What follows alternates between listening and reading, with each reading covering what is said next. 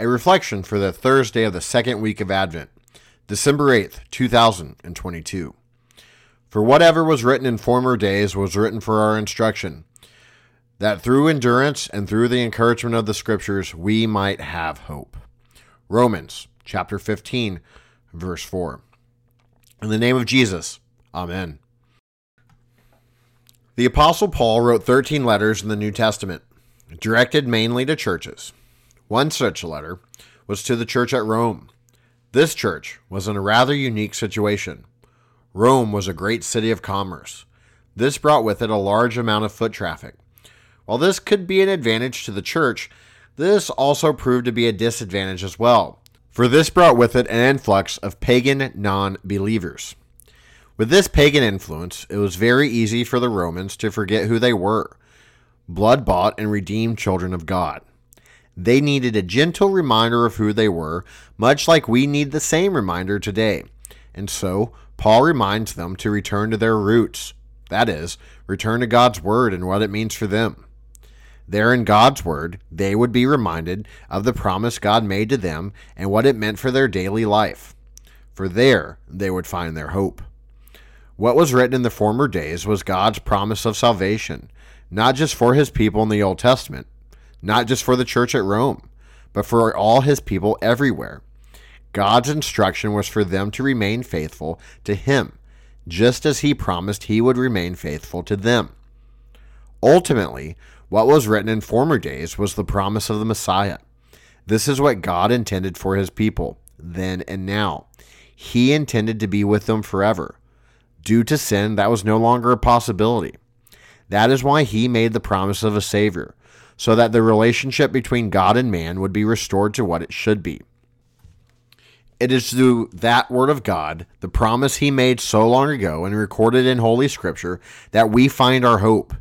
Our hope isn't found in ourselves or in the things of this world, but in Jesus. At times, the Romans forgot where their hope was to be found. We too can forget that as well. That is why the season of Advent is so important for us to help us to prepare to receive Jesus as our salvation. For it is in Jesus we do have our hope, both now and forever. In the name of Jesus, Amen. Blessed Lord, you have caused all holy scriptures to be written for our learning.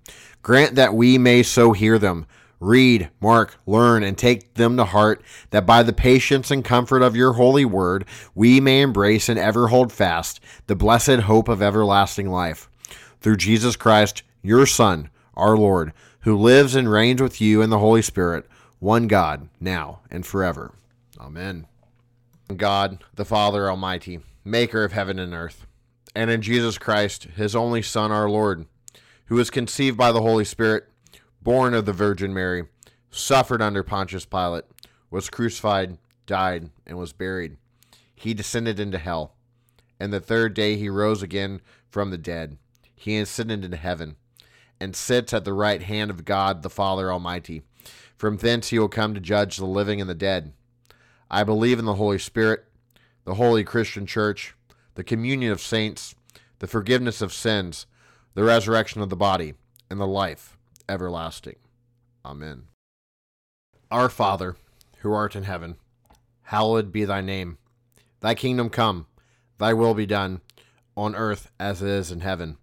Give us this day our daily bread, and forgive us our trespasses, as we forgive those who trespass against us. And lead us not into temptation, but deliver us from evil. For thine is the kingdom, and the power, and the glory, forever and ever. Amen. I thank thee, my heavenly Father, through Jesus Christ, thy dear Son, that thou hast kept me this night from all harm and danger and I pray thee to keep me this day also from sin and all evil, that all my doings in life may please thee. For into thy hands I commend myself, my body and soul, and all things. Let thy holy angel be with me, that the wicked foe may have no power over me. Amen. This reflection is a production of Higher Things. Higher Things exists to make the gifts of Christ Jesus known to youth and young adults. To learn more about Higher Things, Visit us at higherthings.org slash about. Reverend Dr. Matthew Richard gets right to the point, rightly dividing law and gospel, leaving us with the truth of God's word and the comfort of his promises. For all the places we find ourselves overwhelmed by a lack of time and an abundance of sin, these brief but incredible pastoral devotions are a gift to the church. Hey, Pastor Harrison Goodman said that. He's my coworker. He's the content executive of Higher Things. Check out the newest book from Concordia Publishing House, and thanks to them for sponsoring these reflections.